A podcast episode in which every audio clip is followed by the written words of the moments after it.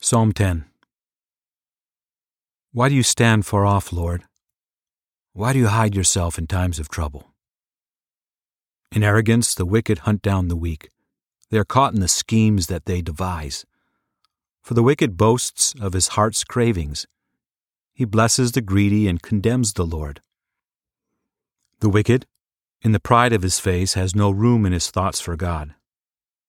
His ways are prosperous at all times. He is arrogant, and your laws are far from his sight.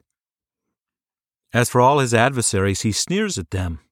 He says in his heart, I shall not be shaken. For generations I shall have no trouble. His mouth is full of cursing, deceit, and oppression.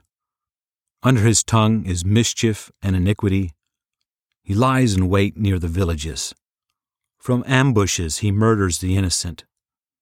His eyes are secretly set against the helpless. He lurks in secret as a lion in his ambush. He lies in wait to catch the helpless. He catches the helpless when he draws him in his net. The helpless are crushed, they collapse, they fall under his strength. He says in his heart, God has forgotten. He hides his face, he will never see it. Arise, Lord. God, lift up your hand. Don't forget the helpless. Why does the wicked person condemn God and say in his heart, God won't call me into account? But you do see trouble and grief. You consider it to take it into your hand. You help the victim and the fatherless. Break the arm of the wicked.